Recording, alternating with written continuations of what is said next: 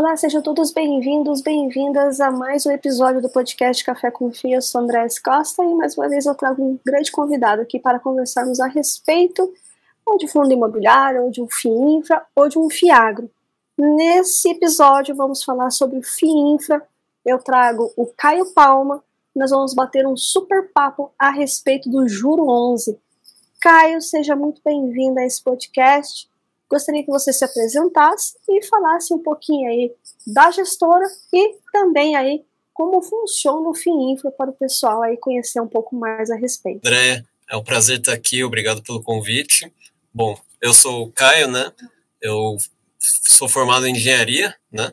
É, comecei aqui na Esparta em 2018, né, como estagiário, e desde então eu venho fazendo análise de empresas aqui e é, nos últimos anos eu venho focado mais em infraestrutura, né? Então eu tenho ajudado ali a tocar a parte dos fundos de infra listado, principalmente. Temos dois hoje, né? O Juro 11 e o CDI 11. É, falando um pouco da Esparta, né?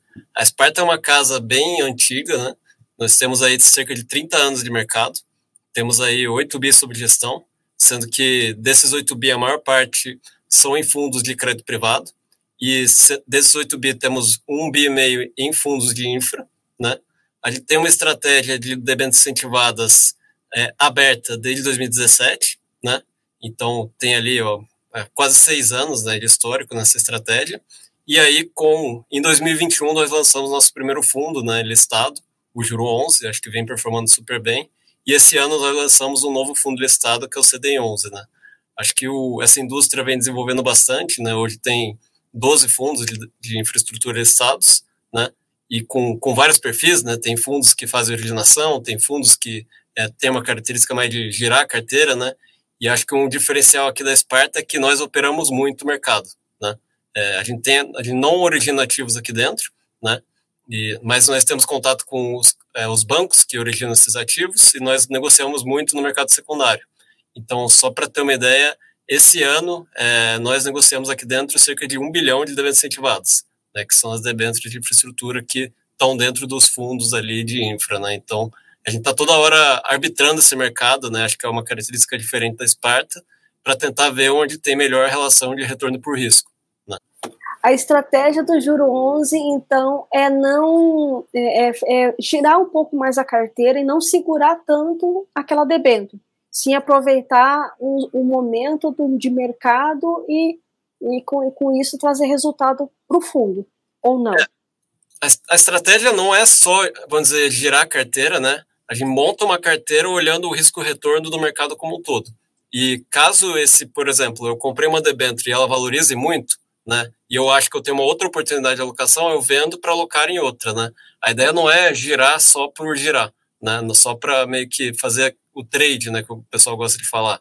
A ideia aqui é sempre ir mirando uma carteira, otimizando o retorno por risco, né? Então a gente gira quando vê a oportunidade de que esse giro vai agregar valor para os cotistas. Né? Então, já que nós começamos a tocar no assunto de estratégia, né, qual que é a tese, então, do, desse fundo? Né, você falou um pouquinho da estratégia, se você quiser aprofundar um pouquinho mais a respeito.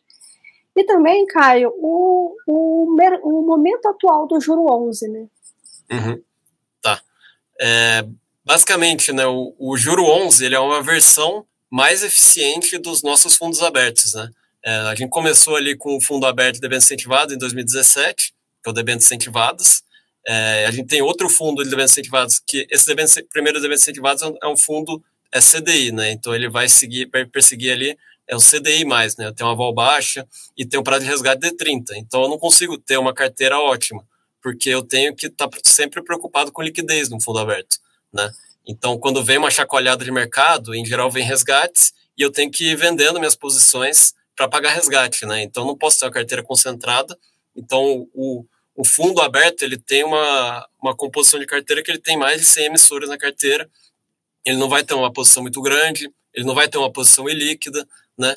E hoje, e aí depois gente lançou o debêntures incentivados à inflação, né, que é um fundo que segue o IMAB5, né? O IMAB5 é ali o índice de é, NTNBs, né, títulos públicos indexados à inflação até cinco anos. É, nós entendemos que esse índice é muito difícil superar, né, esse índice. Esse índice entrega ali CDI mais 2 ao longo do tempo, é, com uma vol ali entre 2% e 3%. Então, é um índice que, entrega um, um retorno muito bom ao longo do tempo, né? E o juro 11 ele é uma versão mais eficiente do debênture incentivados à inflação. Então, por, por, por ser um fundo fechado, né, com a característica do FIINFRA, ele é um fundo ali que é, os investidores não, não, não pedem resgate, né, eles, se eles quiserem é, é, liquidar a posição, basta ele vender na bolsa, né, e acho que é um ponto interessante de ressaltar é que o juro 11, ele, tanto o juro 11 quanto o CDI 11, eles têm negociado muito bem na bolsa, né, o juro 11 tem negociado ali entre 2 a 2 milhões e meio por dia, então, um volume muito bom. E aí, falando do o fundo é fechado, então ele não toma resgate, então eu posso ter uma carteira ótima. Então, eu posso tomar mais risco de liquidez, eu posso concentrar em uma oportunidade que eu, que eu acho interessante. Então, o Juro 11, ele, ele teve, teve posição de é, 5%, pode ter uma posição de 10%, né? E é basicamente essa a vantagem. Então, é o, enquanto o nosso fundo de aberto, ele mira ali em uma B5 mais meio, o Juro 11 ele mira em uma B5 mais 2. E, na verdade, ele tem conseguido entregar até mais que isso né, ao longo do tempo, porque a gente está toda hora tentando girar a carteira é, para é, conseguir ganhos ali na cota. Né? Ou seja, superar esse benchmark. Né? Exato. E qual é o momento atual dele? Então, acho que dá para falar um pouco desde o meio do ano passado, né? É, uhum. É, o mercado de debêntures incentivadas ele veio sofrendo desde o meio do ano passado, né? O pessoal acha que começou é, esse ano, né? Mas desde o momento do ano passado que veio a deflação, né? O, as debêntures incentivadas, como elas são indexadas a IPCA em sua maioria, acabou que ficou menos atrativo para os investidores comprarem. Então começou é, os investidores e muita pessoa física nego, negocia debêntures incentivadas, né? Começou a ter um fluxo de venda das debêntures incentivadas e aí, como consequência, os fundos de debêntures incentivados começaram a sofrer é, em rentabilidade, e aí é, gera um efeito cascata, né? Então, desde o meio do ano passado, você vê, a gente via os spreads das debêntures incentivadas abrindo, né? O que, que é isso? Que basicamente as debêntures desvalorizando, né? E, e aí, tanto que no ano passado o Juro 11 fez é, três emissões, né? E duas delas foram logo depois que começou a abertura dos spreads. Então, ele fez uma emissão ali em outubro e uma emissão em dezembro, né? E que a gente conseguiu aproveitar bem esse começo de abertura dos spreads. E aí, só que aí, putz, a gente já achava que estava num patamar bom de spread em dezembro do ano passado, e veio janeiro desse ano, veio ali o evento da Americanas, aí veio o Light, que piorou muito o mercado, né?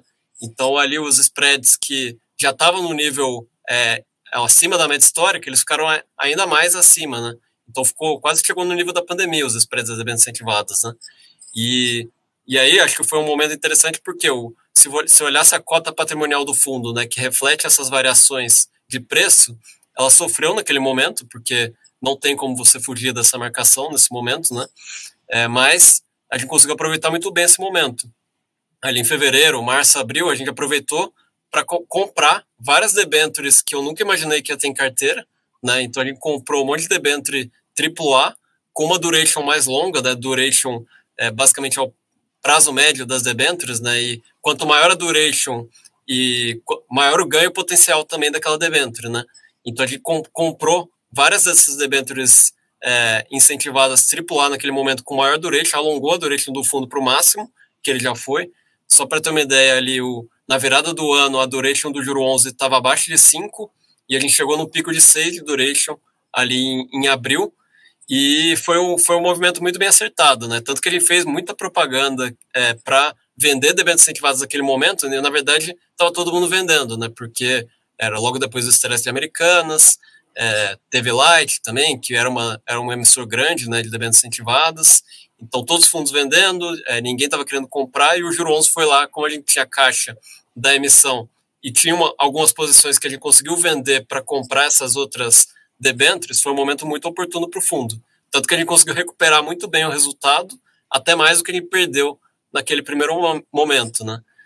Então, e, e aí agora, voltando para agora, né? De abril até agora, esses spreads vêm diminuindo consistentemente, né? Tanto que, e agora a gente está vendo uma demanda é, enorme por debêntures incentivadas, né? Tanto que a gente teve aí, não sei se vocês acompanham, né? Mas a gente teve aí duas emissões de muito sucesso, né? A Águas do Rio, né, que foi uma emissão ali de mais de 5 bilhões de reais, e agora a emissão da Eletrobras, né, uma emissão de a debêntures incentivados foi 4 bilhões de reais, e teve mais demanda que isso nessas duas emissões. Então, enquanto em abril ninguém queria comprar debêntures incentivadas, só o Juro 11 estava comprando, né?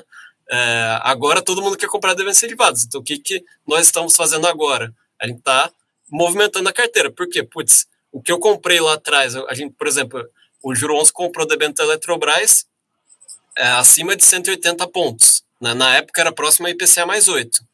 Aí a gente vendeu no mês passado a, abaixo de IPCA mais 6. Né? Então, então teve uma compressão ali na taxa de 200 pontos. Né?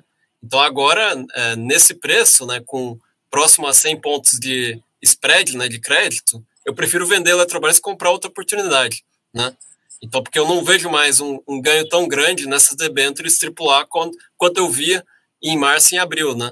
Em, em março e abril a gente via essas debêntures AAA, tava, você via uma debênture incentivada negociando no mesmo preço de uma debênture normal, sendo que a debênture incentivada tem um incentivo, então estava mega desarbitrado. Agora, é, nós entendemos que essas debêntures AAA estão mais arbitradas. E o Juro 11 tem buscado oportunidades é, no, numa escala ali de risco um pouco maior, né? Não é, é um risco ainda aceitável, né? Não é que a gente está comprando aqui high yield. Acho que o setor de infraestrutura é um setor muito resiliente, né? Tem, são setores que têm regulações boas, é, tem previsibilidade de receita, tem receita corrigida por inflação e que é casado com a dívida, né? Então, o risco de crédito do setor de infraestrutura esse ano não mudou nada, né? A única, a única coisa que mudou foi a, a percepção do, dos investidores no momento, que agora está voltando. Né? Então, a gente vê algumas arbitragens em outros setores. Né? Você pega um setor de telecom, tem algumas oportunidades né, de debêntures que não voltaram. A gente acompanha o spread das debêntures de todas as debêntures que estão no mercado. Né? Todas. Né?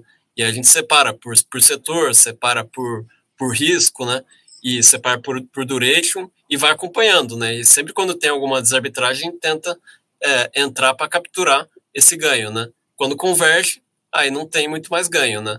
Então eu vou tentar avaliar uma outra oportunidade é, melhor do que o que eu vendi, né?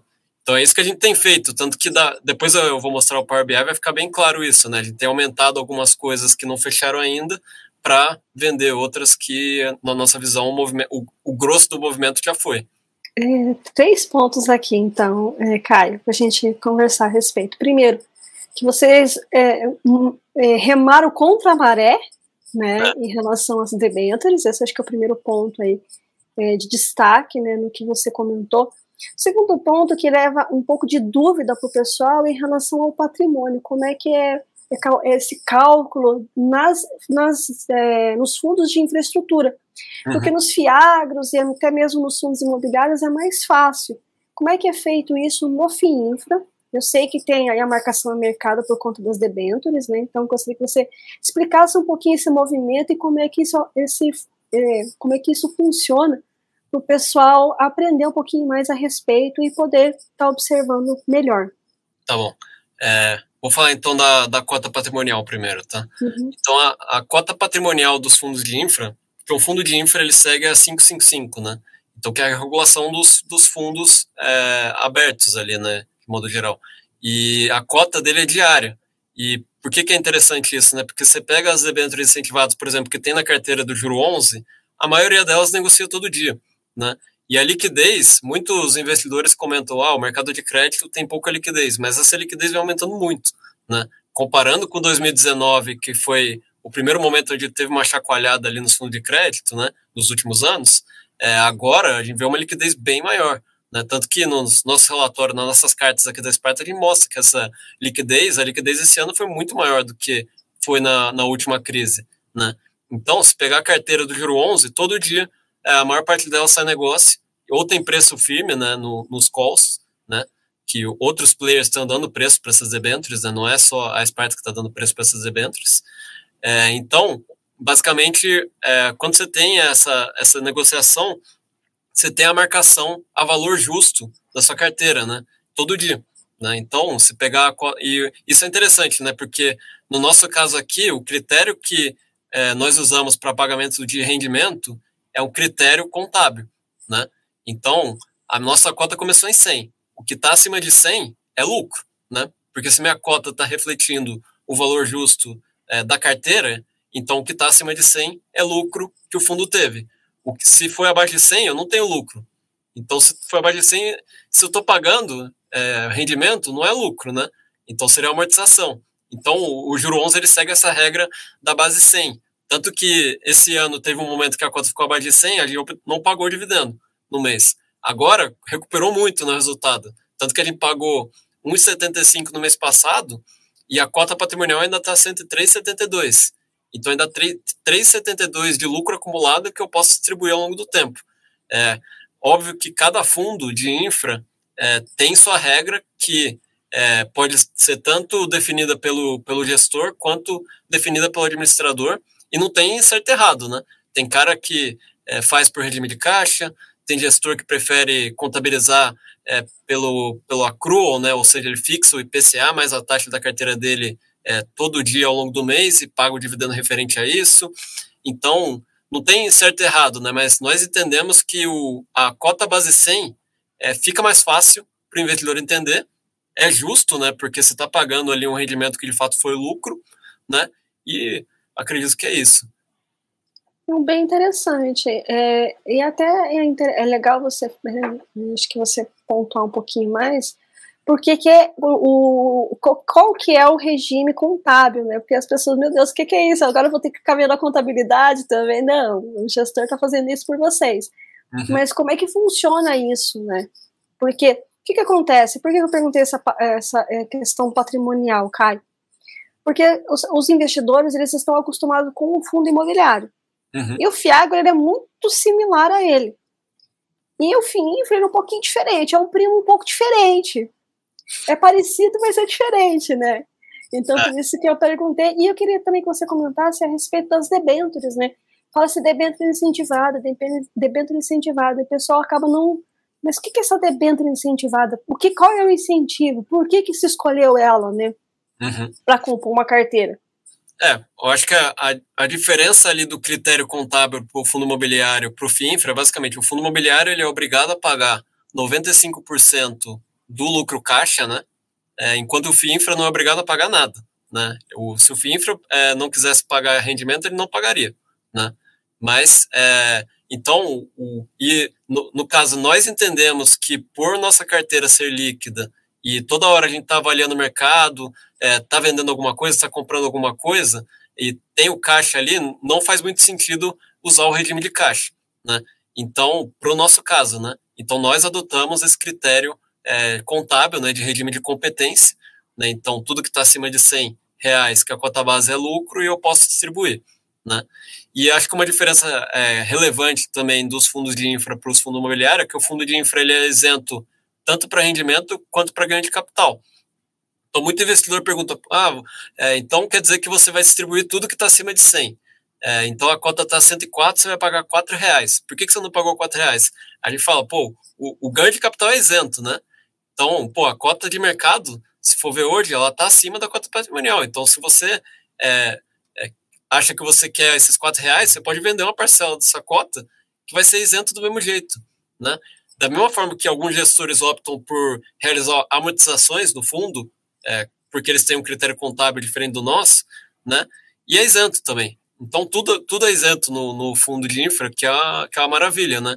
Então, acho que e aí, acho que linkando com as eventos incentivadas, né? Por que, que você tem? Pô, por que você tem uma, uma isenção no, nesse instrumento, né? Basicamente, as eventos incentivadas, elas vêm de uma lei, né? Que é a lei 2431, né? Então, e ela abrange alguns setores, né? De infraestrutura.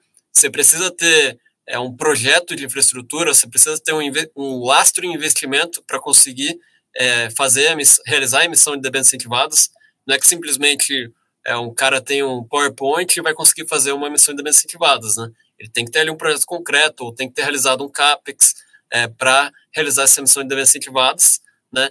E eu acho que o ponto é por que, que existe esse incentivo? Porque tem um déficit enorme de infraestrutura do Brasil. E a gente vê, assim, tem evoluído nos últimos anos, tanto que, se for olhar cinco anos atrás, o mercado de bens incentivados era só o setor elétrico, né? Porque não, não existia é, o que tem hoje de oportunidade. Né? Hoje você vê é, empresas de saneamento fazendo uma missão enorme, por quê? Porque teve leilão, teve vários leilões de PPP, é, leilão da SEDAI, né? Você teve, está tendo leilão de rodovias agora, você tem portos também realizando a missão incentivada, você teve venda de ativos por exemplo, de gás da Petrobras para outras empresas, e essas empresas estão fazendo investimento nesses campos, que necessita de capital, e eles fazem emissão de debêntures incentivadas também. É, você vê, tem todo ano tem leilão de transmissão é, de dezenas de bilhões, e tem, se você for olhar as projeções, são você tem um, projeções de CAPEX de centenas de bilhões ao longo da próxima década, né? Fora o déficit de saneamento também. Se, se for somar todo, todo investimento para os próximos 10 anos necessário para o Brasil é, minimamente é, é, crescer um pouco o investimento em infraestrutura, né, só para suprir o déficit que tem hoje, é na casa de centenas de bilhões. Né? Então, por isso que você tem incentivo, né, para você é, ter um incentivo a mais para realizar esses investimentos. Né? Para o empreendedor, ele conseguir realizar a emissão de debêntures incentivadas com custo atrativo para que ele consiga é, realizar um investimento que, no fim das contas, infraestrutura beneficia a sociedade, né? O cara está investindo ali em saneamento, ele vai ter ali um, um aspecto social importante para frente, né? Exatamente. Ou seja, né, suprir uma lacuna né, do que o país precisa né, para minimamente ser atrativo e com isso aí a economia crescer, né, Caio? Exato. E agora falando perspectivas para esse tipo de fundo, qual, qual, qual, do mercado em geral, não, não somente do Juro 11, Caio, e do, do seu outro fundo aí de infraestrutura. Se quiser também dar uma palhinha a respeito dele, podemos falar também, não tem problema não. Vou falar primeiro do, do mercado, então depois eu falo um pouco sobre o CDI 11, né? Uhum. Então, acho que o, o mercado vem crescendo, né? Como falei, hoje tem 12 fundos, né? Ainda é pequeno, sendo que desses 12 fundos, dois são da Esparta, né? Então, não é que tem uma gama de fundos muito grande. A gente vê que tem alguns fundos que ainda não são listados, mas têm intenção de listar, de outras gestoras. A gente tem um relacionamento com, com outras gestoras também e tem é, provocado né, para outras gestoras é, constituírem um fundo de, de infraestrutura. E a gente vê que existe sim um, algumas gestoras já pensam em, em, começar o produto, né? E, e também a gente vê que está tá começando a voltar as emissões de bens incentivados, porque tem que ter uma, acompanhar a oferta com a demanda, né? Então, se for ver hoje, o mercado de bens incentivados tem 200 bilhões de bens incentivados de estoque, né? Sendo que até saiu a reportagem é, essa semana, né, que o, a emissão de bens incentivados esse ano já soma 20 bilhões, né? e que tem potencial de chegar a 40, 50 bilhões esse ano. Então, o, o, com o aumento das emissões de bens incentivadas, naturalmente, quem pode comprar é, esses ativos podem ser outras gestoras ou a gente também crescendo os fundos, né? E acho que é um mercado que tem muito espaço para crescer, né? Hoje, por exemplo, nossos fundos aqui de bens incentivados, a gente tem, somando os fundos abertos com os fundos listados, tem ali próximo a 1,5 bi de debêntures incentivadas, né? Sendo que o mercado é de 200 bi. Então, só aqui na Esparta já tem um potencial de aumento, né? E, e se esse estoque aumenta ao longo do tempo, aí sim é, esse mercado vai crescendo junto, né? Então, acho que tem, tem muita oportunidade de novas emissões, de novos projetos para frente, e acredito que ao longo do tempo, diversas gestoras, muita gestora tem fundo de debêntures incentivados aberto, imagino que ao, ao longo do tempo elas vão fazer também um fundo fechado, porque o fundo fechado é, é o, é o sonho né, do gestor, porque você não tem que pagar o resgate é, e você consegue é, trabalhar da melhor forma nesse fundo, né? Exatamente, aí, não, não tem que ficar tão, tão ali olhando, né? Meu Deus, ah, vai ter um resgate aqui. Não, você pode realmente cuidar do portfólio, cuidar dos ativos, né, escolher os melhores, é, ir contra a maré como vocês foram, justamente porque vocês têm tempo para avaliar, para analisar, para observar e com isso trazer resultado, né, Caio? Pois é. Seu desafio, na verdade, é entregar o melhor resultado para o investidor, né? E é isso, né? E você vai entregar isso daí via, via o rendimento, no, no fim, via a valorização da cota, né? Tendo uma liquidez atrativa, acho que também o ponto que nós ressaltamos muito é a comunicação. A gente tem tentado bater bastante nisso, a gente tem faz várias lives, é, como, como essa aqui, é, tem ali no, no, nosso site com bastante informação, é, tem também feito um trabalho ali com as redes sociais, não sei, o pessoal deve conhecer a Glenda, né? Tá toda hora falando meio que sobre os fundos de infra para tentar educar o pessoal. E aí acho que falando um pouco sobre o CDI 11, né? Basicamente o, o juro 11, ele começou ali, ele é um fundo de inflação, né? Ele é um fundo em uma B5. E no meio do ano passado, é, não sei se o pessoal lembra, né? Mas teve um momento em que é, é, teve uma canetada para a inflação, né? E teve um momento que a expectativa era ter deflação, que teve, né? E naquele momento, é, juntou todo mundo aqui no comitê, a gente avaliou, fez a conta. O que, que vai render mais, o CDI ou o IMAB5, dado que vai ter deflação? E na nossa visão, o CDI ia ganhar é, do IMAB5 é, com uma certa relevância, né? Então, naquele momento, a gente optou por trocar o, a carteira do Juro 11 de IMAB5 para CDI, momentaneamente, porque era um momento é, excepcional, né? Não é toda hora que você tem uma canetada na inflação e você vai ter uma deflação, né? E isso daí foi muito bom, tanto que gerou um resultado para o fundo próximo a 2%, né? E aí, logo depois daquele momento em que o Juro 11 ficou por um período em CDI+, alguns investidores vieram perguntar, ah, pô, vocês não pensam em fazer um fundo listado CDI+, né? E, pô, a gente já tem a estratégia aqui dentro aberta, ele pensou, é, acho que faz sentido. E aí, desde o final do ano passado, nós pensamos, já estava é, no, vamos dizer, no, preparando a documentação, né, preparando a oferta para começar esse fundo, começou com seed money da Sparta e de alguns parceiros, né, e aí acabou que atrasou um pouco, e nós começamos em fevereiro, então a gente começou no melhor momento para comprar a doença incentivada dos últimos anos, né, esse fundo, o CDI 11. E aí, o, qual que é a diferença do CDI 11 para o Juro 11? Né? Primeira, o CDI 11 é CDI, né, então ele vai ter uma, uma volatilidade na cota patrimonial menor que o Juro 11, né, então vai variar todo dia bem menos, né, ele vai seguindo o CDI com pouca variação, né, a meta dele é CDI mais 2, isento né, de, de R, e uma, um diferencial também do CD11 com relação ao Juro 11 é que ele pode alavancar, né? Então, é, na época, quando gente fez o Juro 11, ele não, acabou não colocando isso no regulamento, né? Mas o CDI 11 a gente entendeu, a gente começou a testar é, a alavancagem ali no, nos últimos anos, tem aparecido é, novos players é, realizando esse tipo de operação, então a gente colocou esse regulamento, óbvio que a ideia não é o fundo rodar sempre alavancado, a ideia é alavancar em momentos oportunos, é, e essa é a diferença, né? Mas o, o, perfil de a gestão é a mesma, né? O, o perfil de carteira é hoje está diferente, mas por quê? Porque você tem um, um período de enquadramento, né, para os fundos também. Então, para cada nova oferta, você tem um período em que você precisa comprar é, um, um volume de debêntures incentivadas, né? Então, não sei se o pessoal sabe, né? Mas é, para cada oferta, por exemplo, você tem que, em seis meses, você tem que alocar dois terços do fundo de bens incentivadas. Depois de dois anos, você tem que estar em 85%. Então, o juro 11 tem uma parcela dele que ele tem que estar alocado em debêntures incentivadas, né? Enquanto que o CDI 11 não, porque ele começou esse ano, né? Então, acaba que a carteira não, não é tão parecida esse ano, mas ela tem características parecidas, né? E tem nomes que são em comum, né? Tudo que é aprovado aqui dentro da Sparta é aprovado para todos os fundos, né? E nós acreditamos que ao longo do tempo, na medida que os fundos, o juro 11 e CDI11 forem crescendo, né, é, a carteira deve ficar mais próxima. Né? O que muda, é, o que vai, vai se diferenciar é o indexador, né, o benchmark ah. dele. Né? E aí um, um, negócio interessante também do CDI 11 com relação ao juro 11, né, é que o, a nossa ideia é pagar no mínimo o CDI todo mês. Por isso que o, do nome, né?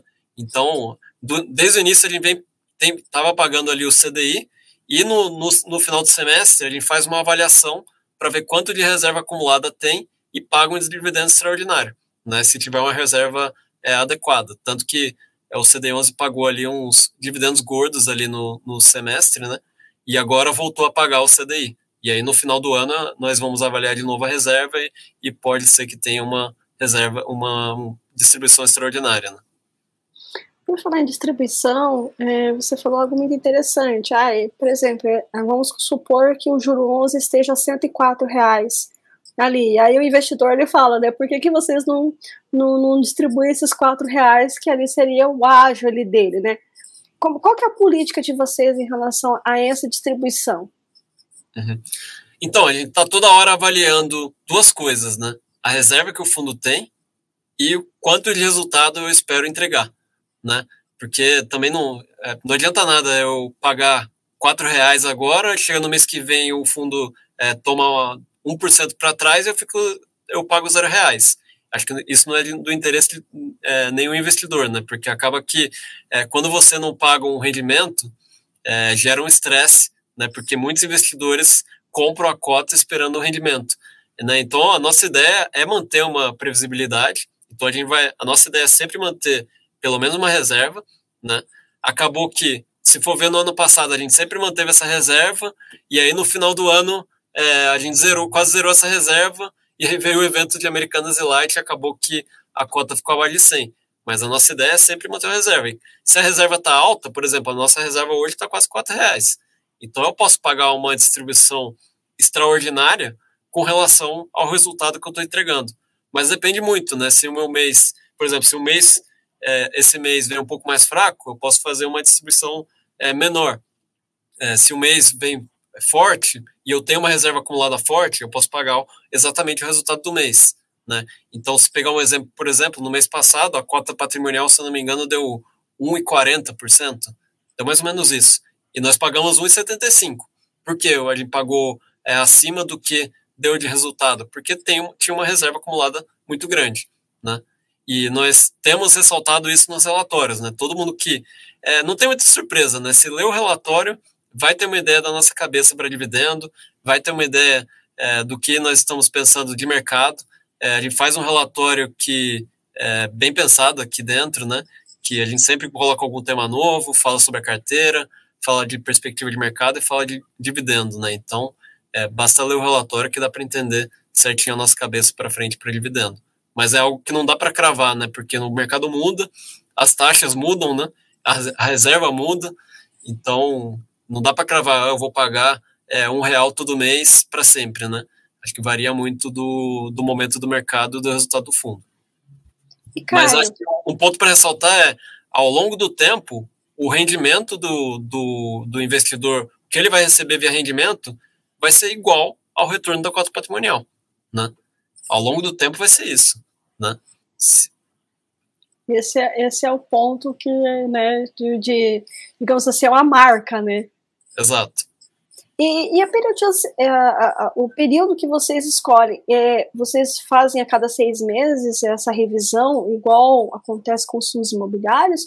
Isso é algo regulatório ou não? Cada fundo tem um, ele determina no regulamento como é que vai ser feito isso? Não é algo regulatório. Que nós fazemos é o resultado histórico, né? Então, a cota começou em 100, a primeira emissão. É, tudo que está acima de 100 reais, basicamente, é lucro, né? Uhum. Então, é o resultado histórico, é, descontado os dividendos que eu já paguei, né? É, estão ali dentro da cota patrimonial, né? Uhum, beleza, tranquilo. E qual é a perspectiva do, do, do futuro? Né? Nós falamos da tese, da estratégia, o comparativo com o irmão mais novo do FIINFRA, se possa assim dizer, é, o mercado como um todo, né, é, como é que é feita a questão patrimonial também, mas qual é a perspectiva que você tem para esse, esse fundo, antes da gente entrar no portfólio propriamente dito? Como que você está vendo o mercado? Tá. É, o, o mercado está bem demandado, né? E dá para ver isso na própria cota de mercado do Juro 11, né? A cota do mercado do Juro 11 hoje está com ágio. É, a carteira dele hoje está com uma carteira em torno de IPCA mais 7,40, né? Então é uma taxa atrativa, né? Uma taxa livre de imposto. É muito difícil você conseguir é um investimento com o nível de risco que o FIINFRA tem, né? Que é um risco baixo, né? De crédito é, com esse nível de retorno, né? Quando você faz as contas, é, levando em conta isso, porque muitos investidores olham, ah, é, IPCA mais 7,40, né? Não parece muito, mas quando você coloca a isenção, faz uma diferença absurda, né? É, então, acredito que as perspectivas são boas, o nível de juros ainda está tá alto, né? Então, isso daí beneficia as taxas do fundo. E você tem uma perspectiva de queda de juros. Né? E, e muito investidor pergunta: ah, mas é, com a queda de juros o rendimento vai cair? Na verdade, não, né? Porque o, quanto, quanto mais cai os juros, é, mais o, a curva de juros vai, vai, vai, vai cair e os ativos da carteira vão performar bem. Né? Porque, na verdade, você tem a duration do IMAB5. O IMAB5, a gente fez até um relatório falando disso. O IMAB5 ele performa bem quando os juros caem. Né? Então, é muito provavelmente o IMAB5 vai dar um retorno maior do que o CDI nos próximos anos, né, por conta dessa queda de juros. Então, você tem um panorama é, é, macro a favor, você tem as incentivadas com spread ainda atrativos e que É, nós estamos, a gente acha que os AAA já estão no nível é, justo, mas tem outros ativos que ainda estão é, como oportunidade, né? E você tem o, o, o nível de juros alto que vai contribuir para um retorno maior para frente, né? Então acho que é um momento bem atrativo para investir em debêntures incentivados ainda, né? Era melhor ter comprado em março e abril, mas é, agora ainda está bom. Ainda, ainda tem bons aí, bons, bons ativos aí no mercado, né? Mas é. aproveitem. É, que não, é, não é sempre, né? Se você for olhar, por exemplo, em 2019, em 2019 essas taxas estavam muito mais baixas, né? Ah, é, hoje a NTNB já está tá aí acima de 5, né? Beirando 6, entre 5 e 6, então é um nível, é um nível de juro real alto. Quando você bota isso mais o spread, mais a gestão ativa, né? O, o juro 11 ele entregou em uma B5 mais 10 desde o início, desde dezembro 21. Então ele tem entregado bem mais que uma B5, né? E você vou, a gente até brinca, né? Never bet against uma B5, né? Uma B5 é muito difícil de superar, né? E aí você pega um, um e poucos fundos superam uma B5. O juro 11 tem superado uma B5, então é, é um investimento muito bom. Assim, acho que é uma, é uma parcela relevante da carteira de todo mundo aqui na Esparta. Ou seja, o foco aí é bater ele, porque, é, parafraseando Warren Buffett, nunca vá contra o MV5, né? Maravilha. É, Caio, e agora acho que a gente pode falar mais a, mais a fundo do portfólio, mostrar também um relatório para o pessoal. O que, que você acha? Tá bom, eu vou compartilhar aqui a tela. Basicamente, esse daqui é o, o, Power BI do Juro 11, né, um relatório iterativo. Gente coloca aqui as principais informações do fundo ao longo do tempo. Né, então, você vê aqui a, a rentabilidade que eu comentei é, desde o início né, da cota patrimonial, a distribuição de dividendos, o volume negociado, né, ali na média em torno quase de 2 milhões por dia. Aqui a gente coloca uma aba é, de cotistas também, o ágil, o deságil. É, falando um pouco da carteira, né? Você vê que é uma carteira bem diversificada, né?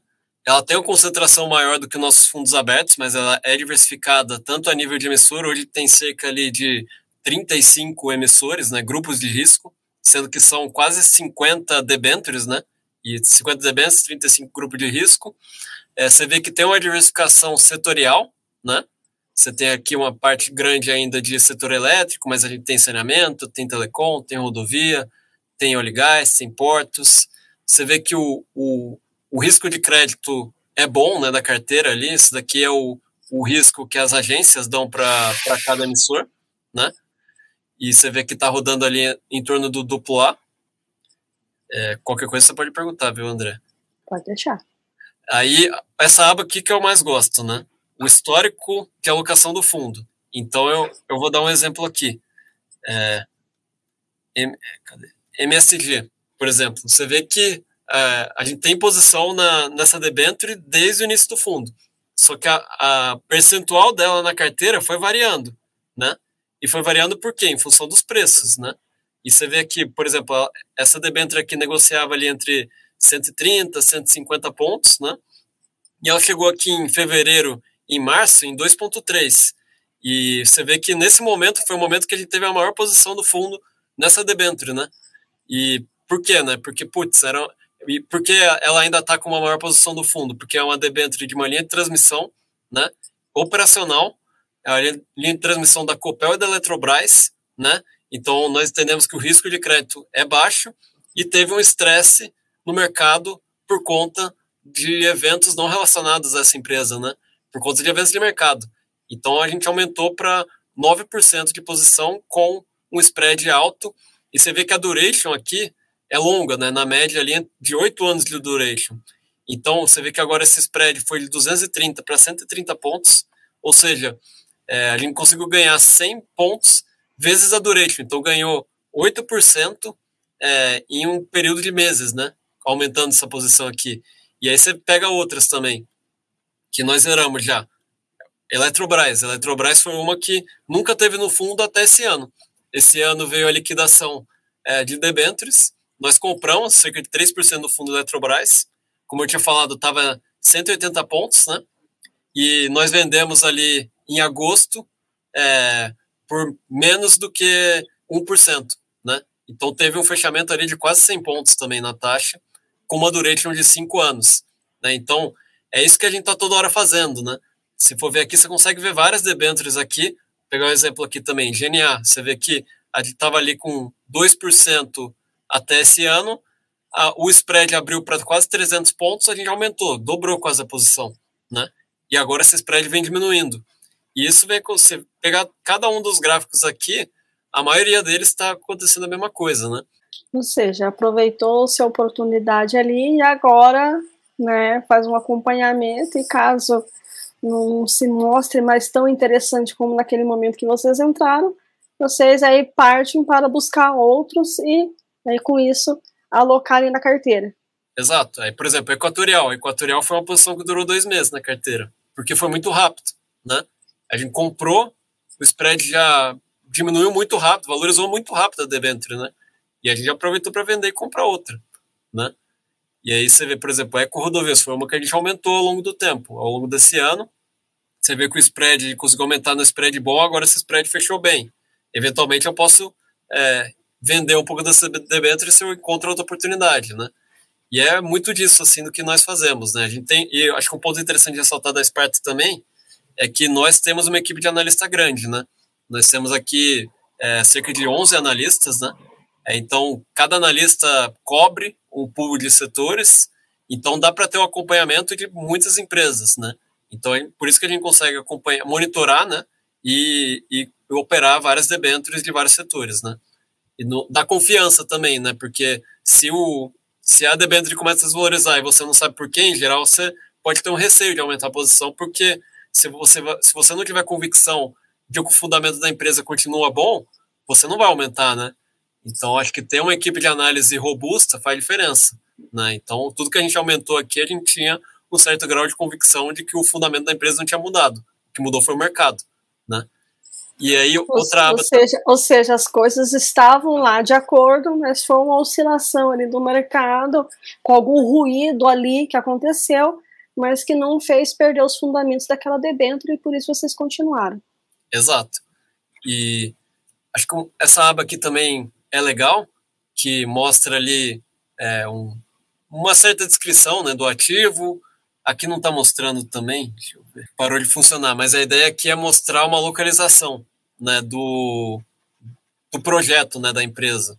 Mas aqui não acho que parou de funcionar, vou ver com o pessoal depois. É, aqui mostra o histórico de alocação do fundo. Então você vê, isso é algo interessante também. O spread da carteira do Giro 11 sempre rodou nesse, nesse patamar aqui entre 200, 180 pontos. Aqui foi para 150, aqui você viu que foi para 250 em abril, por conta da abertura né, dos, dos spreads e por conta das compras que ele estava fazendo. A gente foi para o máximo de alocação que o fundo já teve. Né? E você vê que desde abril esse spread vem diminuindo. Né? E aí agora em agosto estabilizou. E você vê também a duration, né? Como eu tinha comentado com, com você, dezembro a duration estava abaixo de 5. A gente foi aumentando a duration para o máximo que o fundo já teve por conta das oportunidades de alongar a duration. Agora nós estamos diminuindo a duration, porque é, não tem mais é, é, oportunidade de alongar a duration como tinha no passado. Né? E aqui, essa aba de rentabilidade acho que ressalta bem é, o ganho da gestão é, da carteira, né? porque você vê, se eu carregasse uma carteira que sem mexer nada na carteira nunca, eu teria esse retorno aqui. Teria o IMAB 5, que foi bem, e teria o retorno do carrego, 3.4. Esse retorno aqui, 6.4, foi o retorno por conta dessa alocação da carteira ao longo do tempo, por conta, é, por conta de eu ter vendido uma debênture e comprado outra, é, e ficar fazendo isso ao longo do tempo agrega valor né, para o investidor. Então, esse daqui foi de onde veio a maior fonte de retorno adicional do fundo, e essa alocação dinâmica de 1,6 é por conta é, da alocação no ano passado do fundo, que nós trocamos o indexador de CDI para de IMAB5 para CDI, né? Então você vê que o fundo entregou um retorno bem superior ao IMAB5 desde o início, né? E acho que é isso. Tem alguma pergunta aqui sobre o, o Power BI? Não, maravilha, muito interessante. Aí, acho que é mais um convite para o pessoal estar tá acompanhando de perto aí, né? E, é. e, os gráficos também, né, mostram exatamente como aconteceu e vai contando a historinha ali a respeito do fundo e mostrando, né, o, risco versus o retorno e o que, que vocês estão realmente fazendo a respeito. É. Eu acho que é muito mais dinâmico, né, Caio? E é bacana, gostei dessa ideia de estar tá mostrando a respeito aí, justamente para o pessoal conhecer mesmo e ver o que, que, que, é aquele fundo, né? Uhum. É, e tem do CDI11 também. Mas aí quem Opa. quiser, se quiser, quer que eu mostre? Mostra, mostra, mostra rapidinho aí. Pro... É, deixa eu mostrar rapidinho. Até para ver, né? A gente viu o Juro 11, ele tá desse jeito, o, o, o irmão mais novo, como que ele tá funcionando. Acho que é legal, bacana tá mostrando. É, você também. vê que o, o CDI 11, como ele começou ali em fevereiro, ele deu um retorno extraordinário. Se você pegar o gráfico do Juro 11 no mesmo período, ele também deu um retorno muito bom, o S1 uhum. B5, porque esse período aqui foi um período muito bom de comprada bem incentivadas, né? Você vê que o spread do CDI 11 é parecido com o Juro 11, né? Ele tá em um, o Juro 11 está em 1.8, o CDI está em 1.7, né? Você vê aqui o, o gráfico de rentabilidade, você vê que ele teve um ganho muito grande por conta de marcação, né? no período, né? Deu um retorno muito, muito bom nos primeiros seis meses. E acho que é isso, assim. Também o, o CDI11 tem, se for ver aqui a liquidez, tem negociado um volume muito bom, é cerca ali de... Chegou a bater um milhão, né? Mas agora está negociando em torno de 600 mil por, por dia, né? Que eu acho que são, são volumes bons, assim, para os fundos de infra, e nós esperamos que isso daí aumente ao longo do tempo. Bem interessante aí, pessoal, e mais uma vez convido aí a todos a fazer esse acompanhamento aí e de uma forma bem dinâmica, né, Caio? É, e é, é a transparência, né? Acho que o que é, nós é, estamos acostumados com ter fundo aberto, né? A gente estava acostumado a ter fundo aberto, que era outra dinâmica, né? Nós entendemos que nos fundos listados tem que ter uma transparência com o investidor, porque você está lidando com ele na ponta, né? Então tem que ter transparência e sempre quando tem novas informações a gente está falando, é, a Glenda no Twitter está lá, é, a gente também tem um, tem um mailing né, para os investidores, então a gente sempre responde quando dá os investidores. É, Caio, é, falando em, em relação a, a, essas movimentações a respeito, é, gostaria que você também pontuar, é, pontuasse, não, que você dissesse, né, é, afinal de contas, quais segmentos setores que vocês. Claro que né, quando vocês começaram tinha muito energia, depois foi para saneamento, é, linha de transmissão, é, a parte de telecomunicação. Mas o que, que você vê hoje que seria interessante ter em relação a segmentos de infraestrutura com debêntures aí né, incentivadas? Tá. Acho que também cabe ressaltar a diferença também é que você tem debêntures incentivadas de grupos grandes, você tem uhum. debêntures de projeto, né? O Juro uhum. 11 tem dos dois, né? E o mais é, acho... é até, até legal você justamente fazer essa diferenciação para o pessoal também é. entender a respeito. Que, por exemplo, a Eletrobras, ela realizou uma emissão. É referente a um projeto da Eletrobras, mas o risco é o grupo Eletrobras, né? Então, no fim, você está tomando um risco corporativo, né? Se pegar essas empresas energias, Equatorial, Taesa, essas empresas muito grandes, realizam emissão direto na holding, né? E aí, no fim, você está tomando um risco corporativo, né? E aí você tem os projetos, que aí tem outras empresas que realizam emissão direto no projeto, é, que aí você vai ter as garantias de projeto, aí você tem projeto eólico, projeto solar.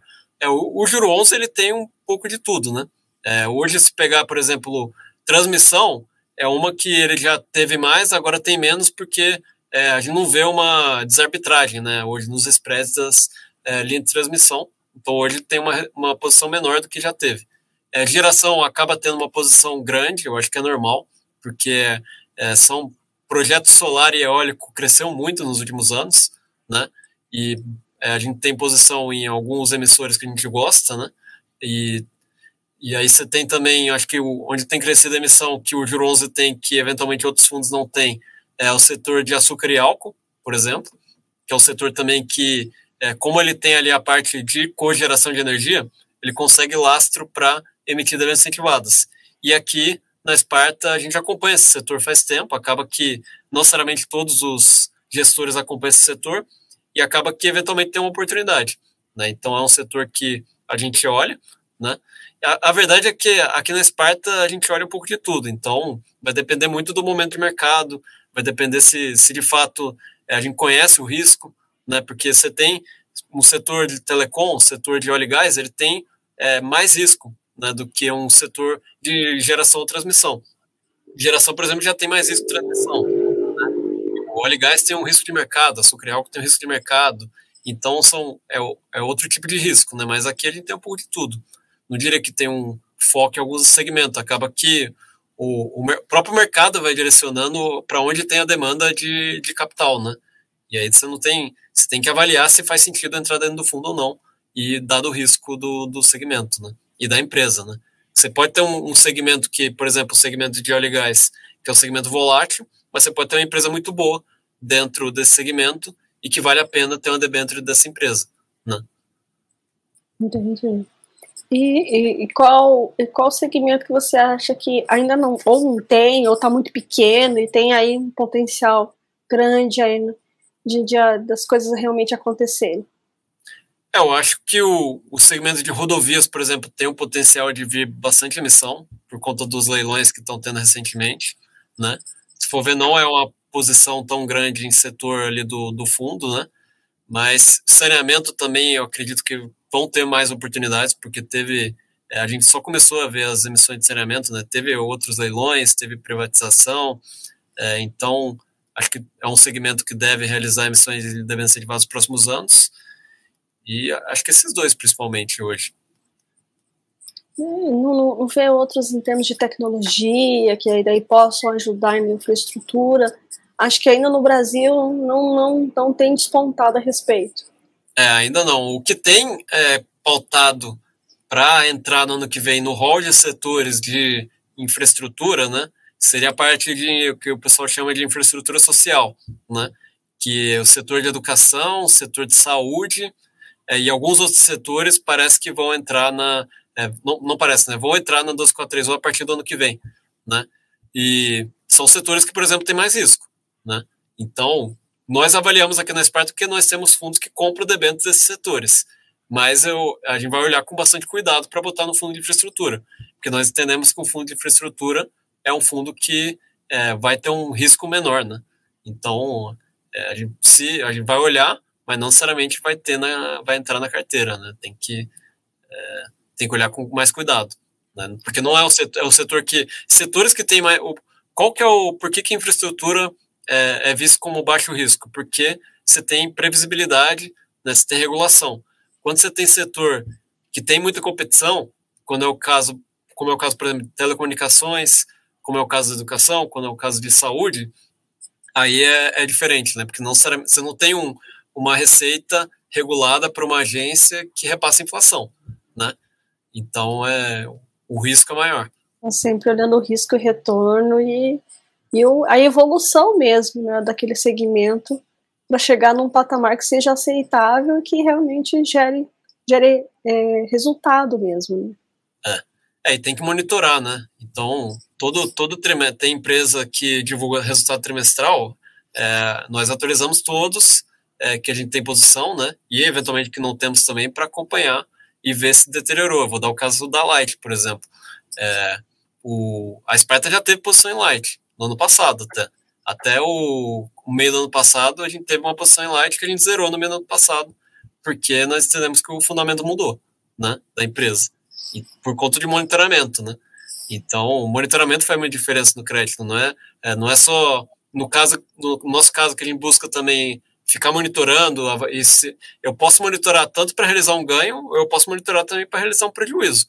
Se, se a gestão e a nossa equipe entender que o fundamento da empresa mudou, a gente vai vender. Né?